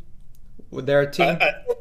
I think their best team was 17. And their team in 2017 was primarily seniors. Yeah, well, it was juniors, seniors, a couple young guys in there, but predominantly it was some of those guys. It was the majority of the team winning their third in a row. And then what was the makeup at Akron of that time for the listeners, so you can clarify that, the starting 11. I know you'll remember that like it's the back of your hand. Yeah, we had Ben Lunt in goal, very good. Then we had Nathan Schultz right back. So those two were seniors at that time, or Schultz was a senior. Ben was a junior, Schultz was a senior. Okay, all right. And I was a coach who was very bold, so I had two freshman center backs. Okay, Danny Strachan and João Moutinho. Mm-hmm. And João was probably the best player in college at the time. Mm-hmm. It was a left back that we moved to center back because of how we played. Then Nico De Vera was a senior at left back. Okay, so two seniors, two freshmen, and a junior so far. Yep. Then we had a freshman, or a senior, Pau Balana, right, at D mid. Then our two center mids above him were Manuel Cordeiro from Portugal, senior, mm-hmm. and then Sky Harder, who was a sophomore. Okay, I think it was he sophomore? Yeah. Actually, it was 18. We played Stanford in the tournament. Yeah, so he was a sophomore. Then left wing was Sam Gainford, senior. Mm-hmm. Forward was Stuart Holthusen, who was a senior. Okay. Right wing was Marcel Zajac, who was a sophomore. And then we brought David to the bench. We brought who was a freshman, Morgan Hackworth. We brought off the bench, was a sophomore. Nick Hines was a sophomore, I think, okay. Came in on the game. Those guys. So my hypothesis then is I was thinking that there was more underclassmen, freshman and sophomore, but it's still a majority of the team being your team. Akron at the time was significantly younger than Stanford. It sounds like, with the Stanford team being majority juniors and seniors, and them having that. What the point I want to make is they had a bit more maturity and experience, and I'm trying to figure out if somebody puts together a team of college players at the end of their senior year. Obviously, every year is different with the players that come out, but if you put together a top team of college players on a given year and progress them through to a USL team and have them play against USL teams or an MLS team, that experience and maturity that they are now 23, 24, how do you think they'd fare against those teams? If you take almost an all-star team of college players, graduate them to play in a USL league for a year, almost like as an Open Cup setup, you allow them to play. How do you think they'd compete and fare? Because I think that's a big piece of maybe their success and a player's success, right? Keeping players in the game longer, being a bit more mature, and having that experience. I'm not saying every team is gonna be the same when you come out of college, right? You're not gonna all have right. The same senior. So, what's your thought on that? Like that theory of having a yeah. team? How comparable are they? I think it's pretty similar. Yeah, I'm going to go off the side. I think they should allow colleges in the U.S. Open Cup. I believe the same as well. I think if you took that Stanford team, put them in the USL League, I think they do very well. They won't win it, mm-hmm. but I think they'd showcase themselves. They wouldn't be in the bottom. I think if we took some of our Akron teams, we can do very well. Sure. When you have over 9 months, I think there's that. If you wanted to take a college all-star team and put it together, I think talent-wise you'd be fine in the USL to compete very well. Mm-hmm. MLS level, you're going to struggle. The speed is a lot. Right. So when we put MLS teams in the spring, we can hang in there for about 30 minutes. Yeah. And then we struggle physically. So I think there's an adaptation to the speed and level. Once we got that adaptation, I think we would showcase ourselves a little better. But that's a big jump. So I don't think we'd do well in the MLS. But I think in the USL, that jump's a little smaller, and I think it could be managed with a good coach. I think they could compete to make playoffs. Yeah. No, I think you clarified what I was trying to ask with simplifying it and just say, look, Stanford would be – at that time, that team would be successful in the USL. They wouldn't be, a one-win, 17-loss team. They'd compete and they'd have some success in that league. So, the next year you got to remember Corey Barrett goes in MLS Rookie of the Year. Mm-hmm. Yeah. So and you had Foster Langdor that scored 12 to 15 goals in USL. Yeah. That year, that type of stuff. You had other guys that. I played on that team that will be on an MLS roster, USL roster currently. The talent's there. But I thought that team, that was the culmination of them after past confidence, experience, mentality. was good. 15, they had Jordan Morris, Brandon Vincent. Right. But I don't feel like they had the confidence or that, and they were searching for it. And those guys were younger those years, though. Jordan was younger that year, so still. He was a junior. He left after that year. Okay. So the junior, older. Vincent was a senior. Yeah. So. But the rest of that team was a lot of freshmen that went on to stay for 2-3 years. Yeah. A lot of them, a couple seniors, like Tommy Thompson's brother Tanner was on that team as a senior. You know, the goalkeeper. I mean, we've had some good matches in the tournament. You know, we lost in PKs. We beat them in 18 at their place, and then they beat us in the semifinals in 17 as well as in the PK shootout. So we've had some really good matchups. It's two different kind of styles of play, but I really appreciate what he does there. I think that's good for the game when you have guys that are play maybe a different way than that. There's a lot of people that like it, but it forced us to be at our best to beat them, and that's what you want. You know, you want teams to play their style, their identity very well, and force you to have to be at your best to beat them. That's the nature of competition. Doesn't matter what it looked like. Is your A game needed? If it is, then that team's done a pretty good job. Yeah. You know. Yeah. And no, the point that I wanted to make before we move on is like that Stanford period where they had a lot of successes. They had that younger bunch that learned from, you know, Jordan Morris and Brandon Vincent at the time, right? And then they put in there a couple of years, and those guys in 17 or 18, whatever it was, are now having pretty successful USL careers. Some guys, like you said, Corey Baird made the jump to MLS, Rookie of the Year. So that extra time to mature, those 4 years, 3 years for some of the guys to mature in college, propelled them on to have opportunities in MLS, USL that maybe wouldn't have been afforded to them if they made the jump, you know, prior to going into Stanford, right, at 17 or 18. You know, they got those 4 extra years,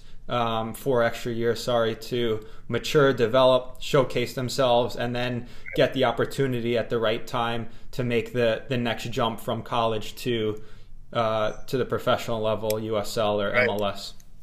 So. Right, and I think guys like Brandon Vincent are a great example. You know, you look at our team, on that team, I think Nico De Vera and Nathan Schultz are great examples. Nico didn't start for us for 2.5 years. Right. You know, and stuck with it and finally got the confidence and everything right his last 1.5 years, and he's still playing. Same thing with Nathan Schultz. It was a forward that had to be converted, you know, as we talked about before, to make it, and had to go through growing pains, a good sophomore year.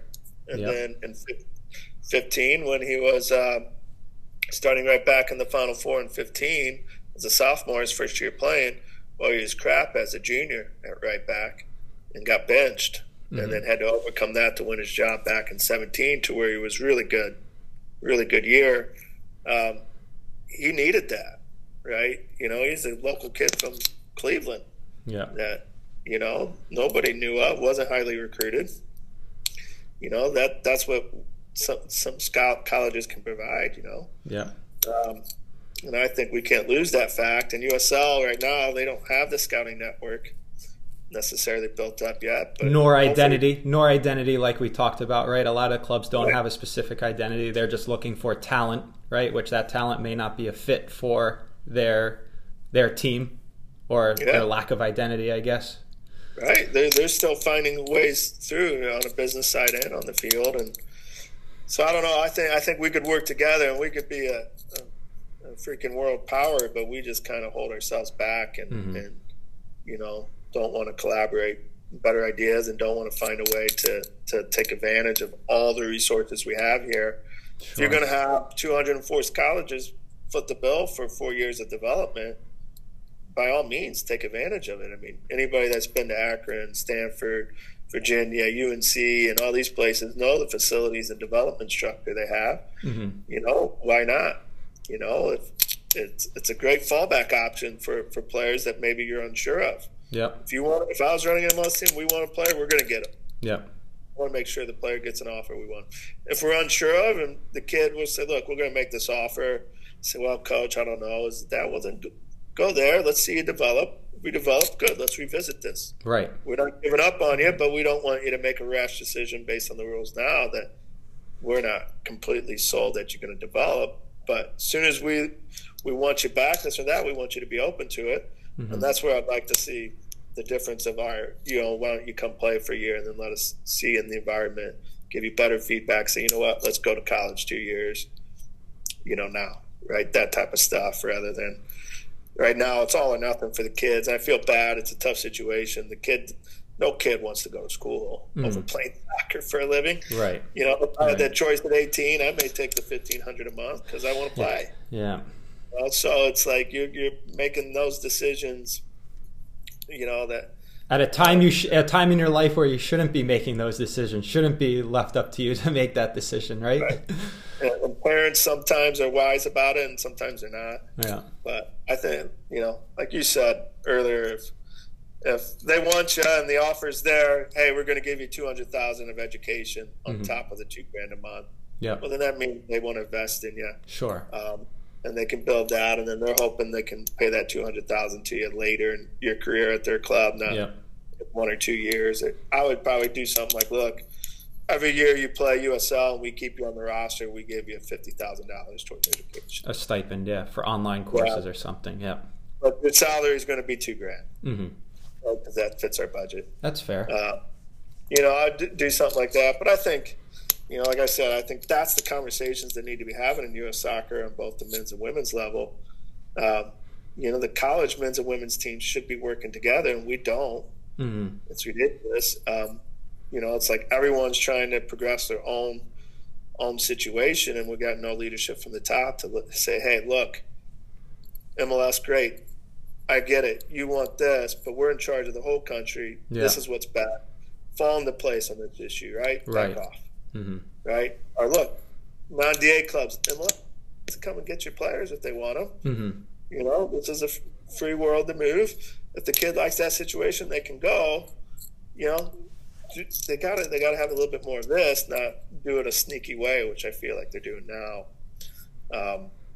You know, almost feels like they're collaborating. I think U.S. Soccer needs to think of how can we make the youth system the best, like we talked about earlier. How do we make USL and USL 1 all work together?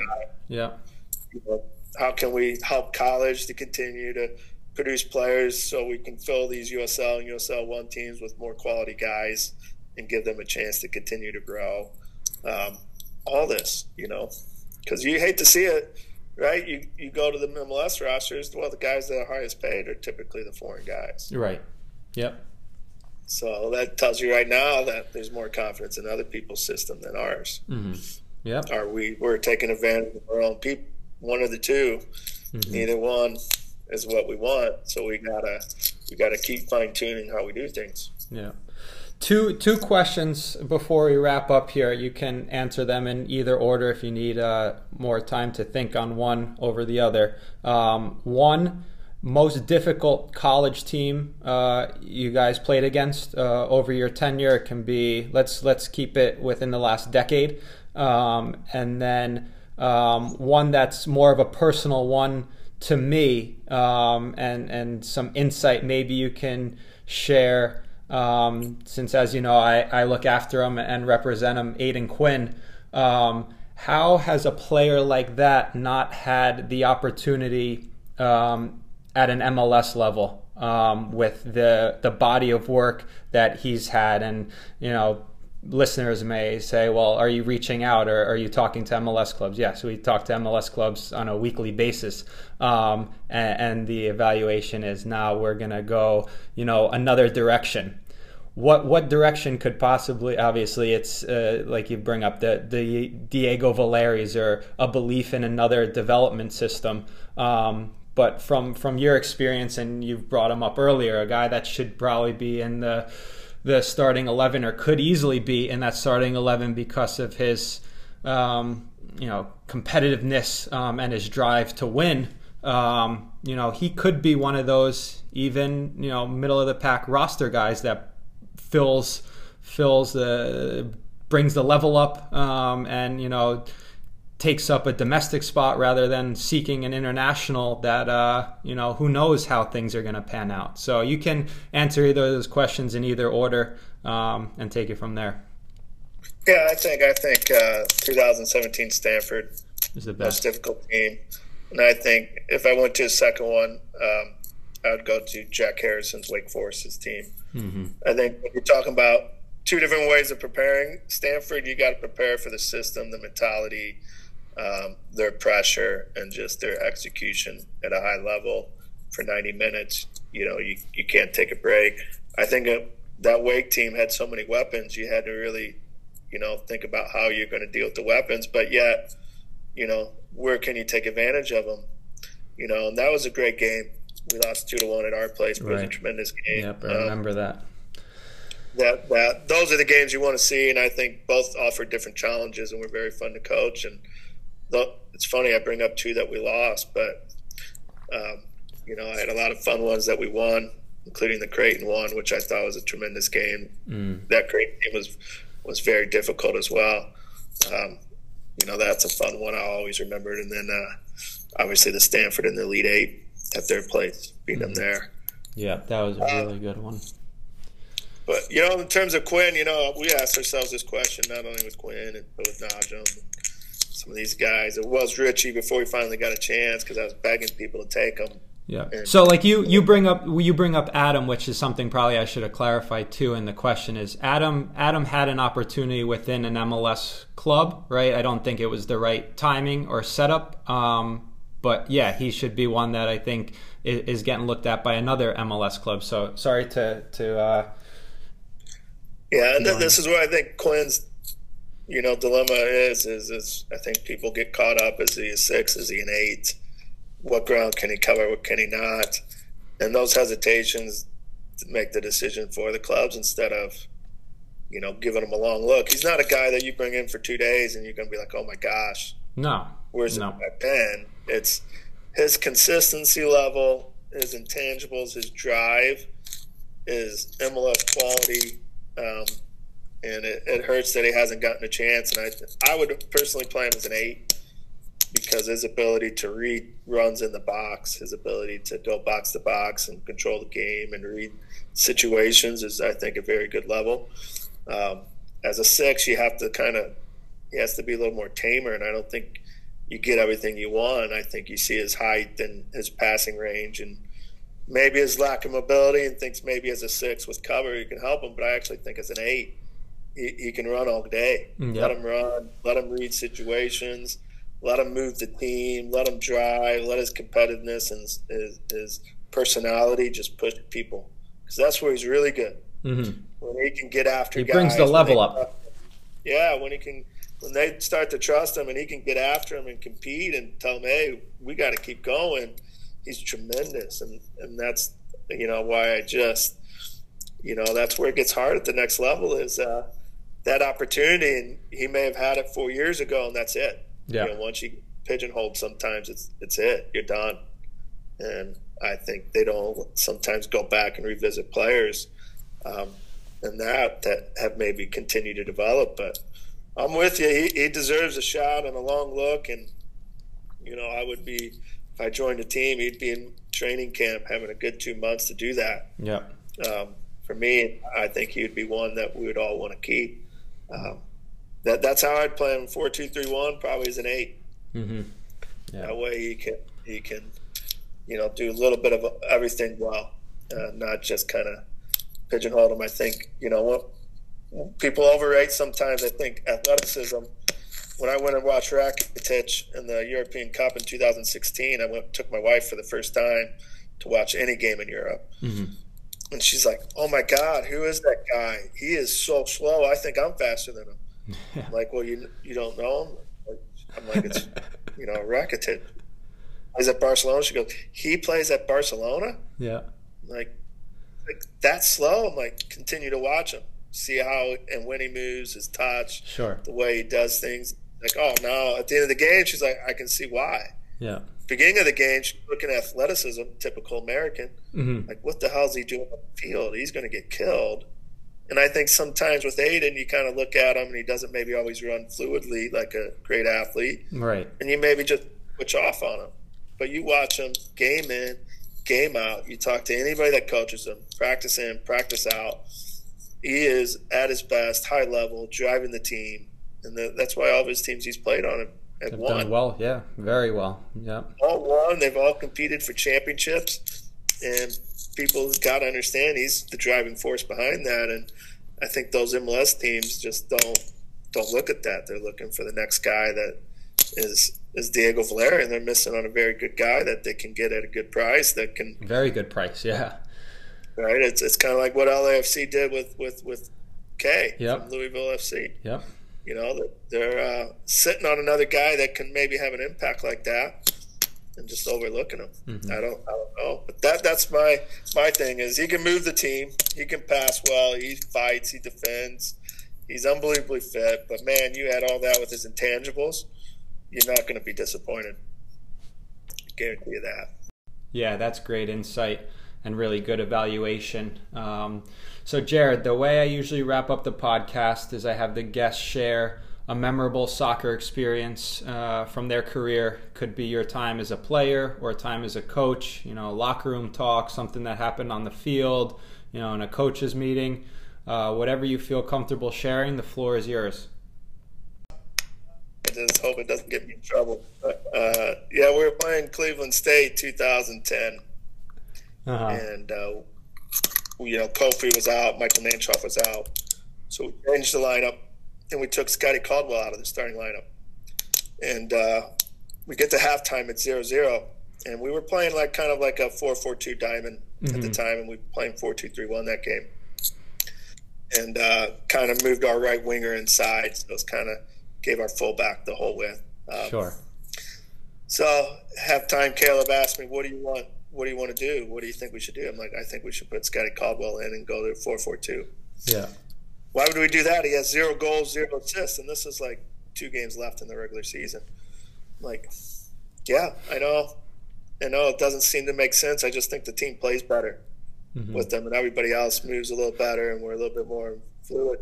And he just berates me for like 10 minutes, and he's like, that's not what we should do. I asked you, I gave you my opinion. If you don't want to do it, that's fine. You walk over there, everybody's going to think I'm agreeing with you. I ain't going to bat an eye. Yeah. So we get over there. We have like 2 minutes left in the talk. We speed talk to halftime. We come back out. We have made subs. We put in probably 3 guys that haven't played in weeks, right, or a month, and Scotty sits the bench. Oh, no. Scott sits the bench the whole half. We lose 2-1 to Cleveland State. Only lost that year. Embarrassing loss. And I remember that halftime, and I remember coming in the office on Monday, and Caleb sitting there going, you know what? I think we're going to put Scotty Caldwell back in the lineup. And we're going to just leave him there. No one. We're not going to pull him out. We're not going to do anything. We're going to just leave him. I'm like, what made you change your mind? Well, I thought a little bit about halftime, and then I was talking to Kofi. And Kofi says, Scotty's so important. Thinking to myself, well, glad Kofi had more of an influence than me. Well, we put Scotty back in, rarely took him out. Well, scores the national championship goal in 10 and had 5 goals in the tournament. Wow. And, you know, went from 0-0 to just that extra confidence and belief that Caleb gave him for that tournament run, turned it around and ended up helping us win it. That one always sticks out because, you know, now it's funny because of the end result, but I remember – thinking at halftime, my gosh, should I change my mind and just go with what he's saying, or do I just stick to it? And I was like, I got to stick to it. It's my opinion. I didn't really have another great opinion. You're right. Like that was it. I was looking for him to find another answer. He's so competitive. Sometimes you just argue just to see who wins. But that moment, he may not remember. He probably doesn't. But what'd you do behind the scenes? Get me in trouble. But that one sticks out because it's just. What'd you do behind the scenes with Scotty to light the fire under him to get those? What'd you say? 5 goals, 5 assists. What was it? I did nothing. I always liked him and gave him confidence. I think Caleb finally did it because he was always in and out of the game with him and Ben Spies, and you know. But what Scotty was so good at was freeing up Kofi, right? Covering Kofi, freeing up him, reading Ampi and Darlington's movements, and balancing out the squad, but yet moving the team. Mm-hmm. And then finally, we just, you know, Caleb gave him the confidence, and I said to Scotty, you know, I was just going to the tournament. I said, look, when you can get in the box to score goals, get in the box and score goals. You don't have to, you know, you have everybody's trust now. Don't sit there and worry about, you know, missing a defensive action if you can go and score. And I think that just kind of released them. Big goal against Cal, you know, in the Elite Eight, you mm-hmm. know, as well. And I think that just, you know, like players need belief and confidence, and they can sense it when they have it, and that can free them up. And I think that was a turning point for our team. And it was an embarrassing loss, right? Cleveland State only won like 5 games that year, maybe 4. Well, we beat Cleveland State my senior year, I think 5-0, so maybe that makes up for the loss in 2010 just a little bit. But Jared, I think we should also mention what is the Akron player, right? That was mentioned earlier in the podcast, and I'm sure there are some listeners that are curious. Can you describe the Akron player for us before we wrap up? Yeah, I think they got to combine skill, intelligence, drive, and confidence. I think those are 4 key words for us, because the way we're going to play, you're going to have to be able to move the ball and receive and play in tight areas. And intelligent-wise, you're going to have to be able to understand how everybody works together and the movements and everything that goes into creating a very attractive style. And you need the drive. You got to want to improve. You know, you got to want to do it both sides of the ball, right? And then you got to have the confidence, because you're going to be up against a lot of good players, and there's going to be tough moments put on you from coaches, myself, and teammates, and you got to believe that you can always advance and make through and make the play also in the games and the tough situations. So I think those are 4 key words we look for all the time. Jared, I really appreciate you coming on and sharing your insight. It's something that I think we should look to do again sometime. We talked about a lot. We were all over the place. Maybe next time you come on, we can narrow down a few points and look to discuss them. But this was great. I appreciate it. I hope the listeners appreciated it as well and gained something from it. And I look forward to doing it again sometime with you. Yeah, thank you for having me. Anytime. Love to come on and talk shop.